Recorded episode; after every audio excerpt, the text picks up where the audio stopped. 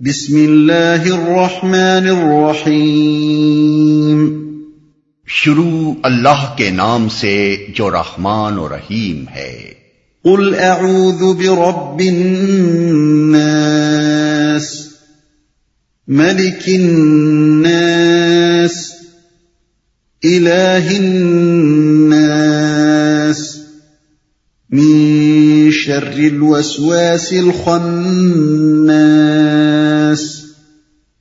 الذي يوسوس في صدور الناس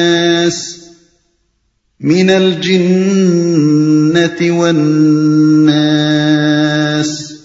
کہو، میں پناہ مانگتا ہوں انسانوں کے رب، انسانوں کے بادشاہ، انسانوں کے حقیقی معبود کی اس وسوسہ ڈالنے والے کے شر سے جو بار بار پلٹ کر آتا ہے، جو لوگوں کے دلوں میں وسوسے ڈالتا ہے، خواہ وہ جنوں میں سے ہو یا انسانوں میں سے۔ حقیقی معبود کی۔ یہاں بھی سورہ فلق کی طرح اعوذ باللہ کہنے کے بجائے اللہ تعالیٰ کو اس کی تین صفات سے یاد کر کے اس کی پناہ مانگنے کی تلقین کی گئی ہے۔ ایک، اس کا رب الناس۔ یعنی تمام انسانوں کا پروردگار و مربی اور مالک و آقا ہونا۔ دوسرے، اس کا ملک الناس یعنی تمام انسانوں کا بادشاہ اور حاکم و فرما روا ہونا۔ تیسرے، اس کا الہ الناس یعنی انسانوں کا حقیقی معبود ہونا۔ یہاں یہ بات واضح رہنی چاہیے کہ الہ کا لفظ قرآن مجید میں دو معنوں میں استعمال ہوا ہے۔ ایک وہ شے یا شخص جس کو عبادت کا کوئی استحقاق نہ پہنچتا ہو، مگر عملاً اس کی عبادت کی جا رہی ہو۔ دوسرا وہ جسے عبادت کا استحقاق پہنچتا ہو اور جو حقیقت میں معبود ہو۔ خواہ لوگ اس کی عبادت کر رہے ہوں یا نہ کر رہے ہوں۔ اللہ کے لیے جہاں یہ لفظ استعمال ہوا ہے، اسی دوسرے معنی میں ہوا ہے۔ ان تین صفات سے استعاضہ کا مطلب یہ ہوا کہ میں اس خدا کی پناہ مانگتا ہوں جو انسانوں کا رب، بادشاہ اور معبود ہونے کی حیثیت سے ان پر کامل اقتدار رکھتا ہے، جو اپنے بندوں کی حفاظت پر پوری طرح قادر ہے اور جو واقعی اس شر سے انسانوں کو بچا سکتا ہے، جس سے خود بچنے اور دوسرے انسانوں کو بچانے کے لیے میں اس کی پناہ مانگ رہا ہوں۔ یہی نہیں، بلکہ چونکہ وہی رب اور بادشاہ اور الہ ہے، اس لیے اس کے سوا اور کوئی ہے ہی نہیں۔ جس سے میں پناہ مانگوں اور جو حقیقت میں پناہ دے بھی سکتا ہو پلٹ کر آتا ہے۔ اصل میں وسواس الخناس کے الفاظ استعمال ہوئے ہیں۔ وسواس کے معنی ہیں بار بار وسوسہ ڈالنے والا۔ اور وسوسے کے معنی ہیں پے در پے، ایسے طریقے یا طریقوں سے کسی کے دل میں کوئی بری بات ڈالنا کہ جس کے دل میں وہ ڈالی جا رہی ہو، اسے یہ محسوس نہ ہو سکے کہ وسوسہ انداز اس کے دل میں ایک بری بات ڈال رہا ہے۔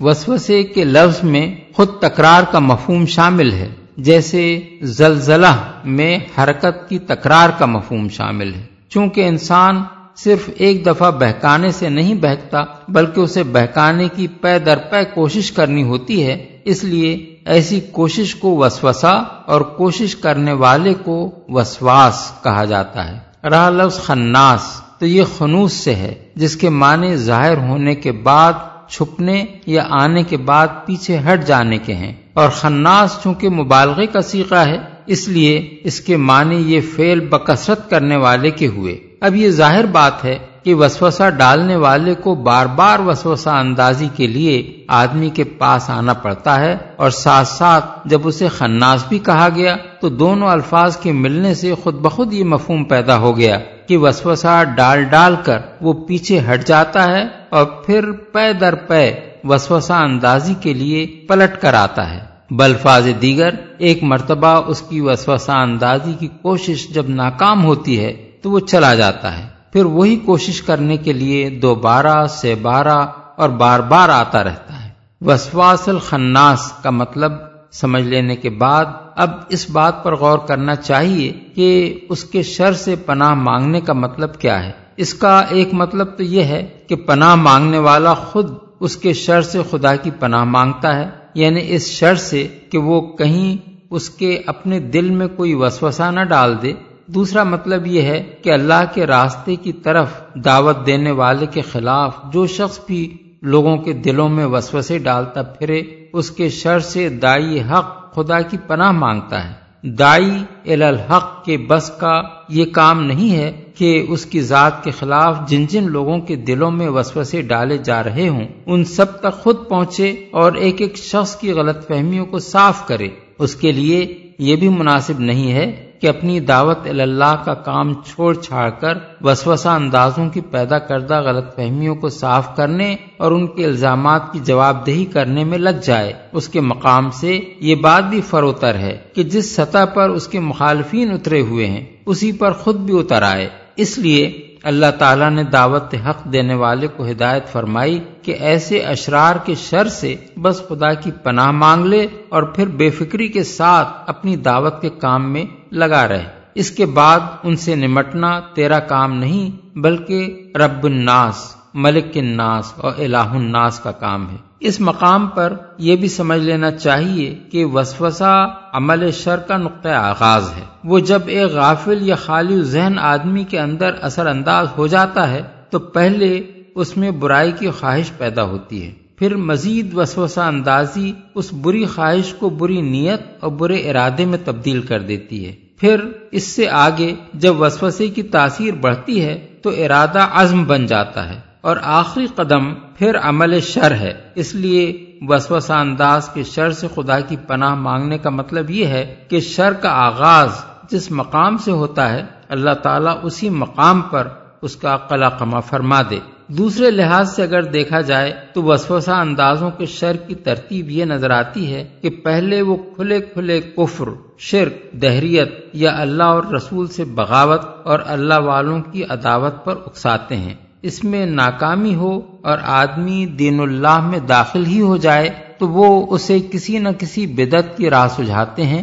یہ بھی نہ ہو سکے تو معاشیت کی رغبت دلاتے ہیں۔ اس میں بھی کامیابی نہ ہو سکے تو آدمی کے دل میں یہ خیال ڈالتے ہیں کہ چھوٹے چھوٹے گناہ کر لینے میں تو کوئی مذائقہ نہیں۔ تاکہ یہی اگر کثرت سے صادر ہو جائیں تو گناہوں کا بار عظیم انسان پر لد جائے۔ اس سے بھی اگر آدمی بچ نکلے تو بدر جائے آخر وہ کوشش کرتے ہیں کہ آدمی دین حق کو بس اپنے آپ تک ہی محدود رکھے، اسے غالب کرنے کی فکر نہ کرے۔ لیکن اگر کوئی شخص ان تمام چالوں کو ناکام کر دے تو پھر شیاتی نے جن و انس کی پوری پارٹی ایسے آدمی پر پل پڑتی ہے، اس کے خلاف لوگوں کو اکساتی اور بھڑکاتی ہے، اس پر گالیوں اور الزامات کی بوچھاڑ کراتی ہے۔ اسے ہر طرف بدنام اور رسوا کرنے کی کوشش کرتی ہے۔ پھر شیطان اس مرد مومن کو آ کر غصہ دلاتا ہے اور کہتا ہے کہ یہ سب کچھ برداشت کر لینا تو بڑی بزدلی کی بات ہے۔ اٹھ اور ان حملہ سے بھیڑ جا۔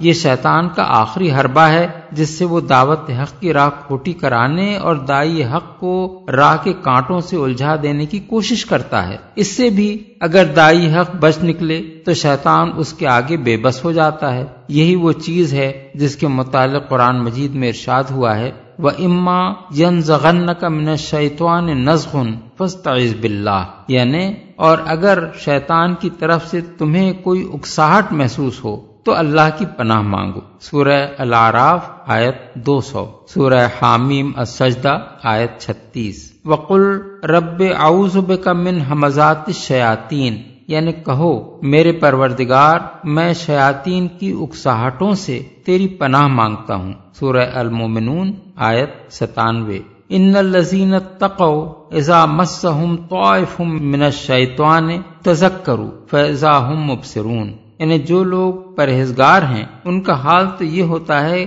کہ کبھی شیطان کے اثر سے کوئی برا خیال انہیں چھو بھی جائے تو وہ فوراً چونک جاتے ہیں اور پھر انہیں صحیح راستہ صاف نظر آنے لگتا ہے۔ سورہ العراف آیت دو سو ایک۔ اور اسی بنا پر جو لوگ شیطان کے اس آخری حربے سے بچ نکلیں، ان کے بارے میں اللہ تعالیٰ کا ارشاد ہے۔ وما یلقاها اللہ ذو حزن عظیم یعنی یہ چیز بڑے نصیبے والے کے سوا کسی کو حاصل نہیں ہوتی۔ سورہ حامیم، السجدہ، آیت پینتیس۔ اس سلسلے میں ایک بات اور بھی نگاہ میں رہنی چاہیے۔ وہ یہ کہ انسان کے دل میں وسوسہ اندازی صرف باہر سے شیاتی جن و انس ہی نہیں کرتے، بلکہ اندر سے خود انسان کا اپنا نفس بھی کرتا ہے۔ اس کے اپنے غلط نظریات اس کی عقل کو گمراہ کرتے ہیں، اس کی اپنی ناجائز اغراض و خواہشات، اس کی قوت تمیز اور قوت ارادی اور قوت فیصلہ کو بدراہ کرتی ہیں۔ اور باہر کے شیاطین ہی نہیں، انسان کے اندر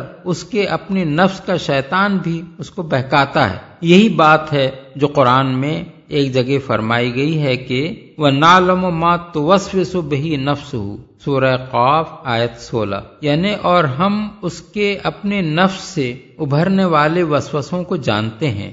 اسی بنا پر رسول اللہ صلی اللہ علیہ وسلم نے اپنے مشہور خطبہ مسنونہ میں فرمایا ہے، نعوذ باللہ من شرور انفسنا۔ یعنی ہم اللہ کی پناہ مانگتے ہیں اپنے نفس کی شرارتوں سے۔ یا انسانوں میں سے۔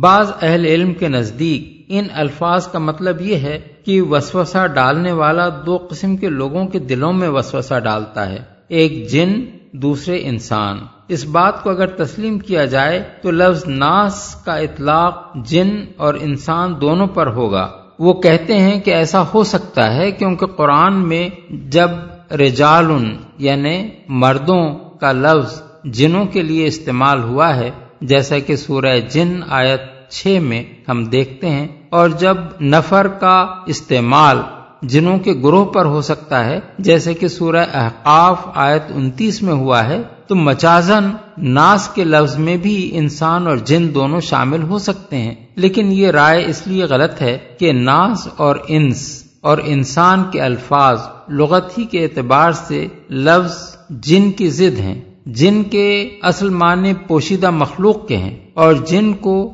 جن اسی بنا پر کہا جاتا ہے کہ وہ انسانی آنکھ سے مخفی ہے۔ اس کے برعکس ناس اور انس کے الفاظ انسان کے لیے بولے ہی اس بنا پر جاتے ہیں کہ وہ ظاہر اور مرئی اور محسوس ہے۔ سورہ قصص آیت انتیس میں ہے آنسا من جانب تور نارا۔ یہاں آنسا کے معنی راگ ہیں۔ یعنی حضرت موسا نے کوہ تور کے کنارے آگ دیکھی۔ سورہ نساء آیت چھ میں ہے فن آنس تم منہم رشدن یعنی اگر تم محسوس کرو کہ یتیم بچے اب ہوش مند ہو گئے ہیں۔ یہاں آنستم کے معنی آسستم یا رئی تم ہے پس ناس کا اطلاق لغت عرب کی روح سے جنوں پر نہیں ہو سکتا۔ اور آیت کے صحیح معنی یہ ہیں کہ اس وسوسہ انداز کے شر سے جو انسانوں کے دلوں میں وسوسے ڈالتا ہے۔ خواہ وہ جنوں میں سے ہو یا خود انسانوں میں سے۔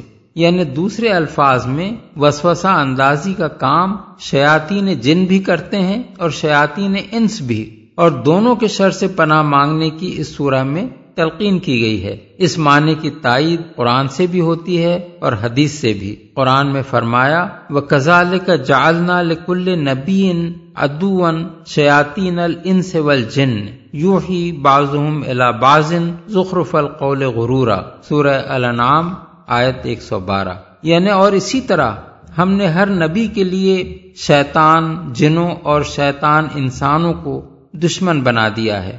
جو ایک دوسرے پر خوشائند باتیں دھوکے اور فریب کے طور پر القا کرتے ہیں۔ اور حدیث میں امام احمد، نسائی اور ابن حبان حضرت ابو ذر کی روایت نقل کرتے ہیں کہ میں نبی صلی اللہ علیہ وسلم کی خدمت میں حاضر ہوا۔ آپ مسجد میں تشریف فرما تھے۔ فرمایا، ابو ذر، تم نے نماز پڑھی؟ میں نے عرض کیا، نہیں۔ فرمایا، اٹھو اور نماز پڑھو۔ چنانچہ میں نے نماز پڑھی اور پھر آ کر بیٹھ گیا۔ حضور نے فرمایا، یا ابازر تعوذ باللہ من شر شیاطین الانس والجن۔ یعنی اے ابو ذر، شیاطین انس اور شیاطین جن کے شر سے اللہ کی پناہ مانگو۔ میں نے عرض کیا، یا رسول اللہ، کیا انسانوں میں بھی شیطان ہوتے ہیں؟ فرمایا ہاں۔ سید ابو لالا مودودی کی مارکت الارا تصنیف، تفہیم القرآن کی یہ سی ڈی ادارہ ترجمان القرآن کے لیے سماؤ بسر نے تیار کی ہے۔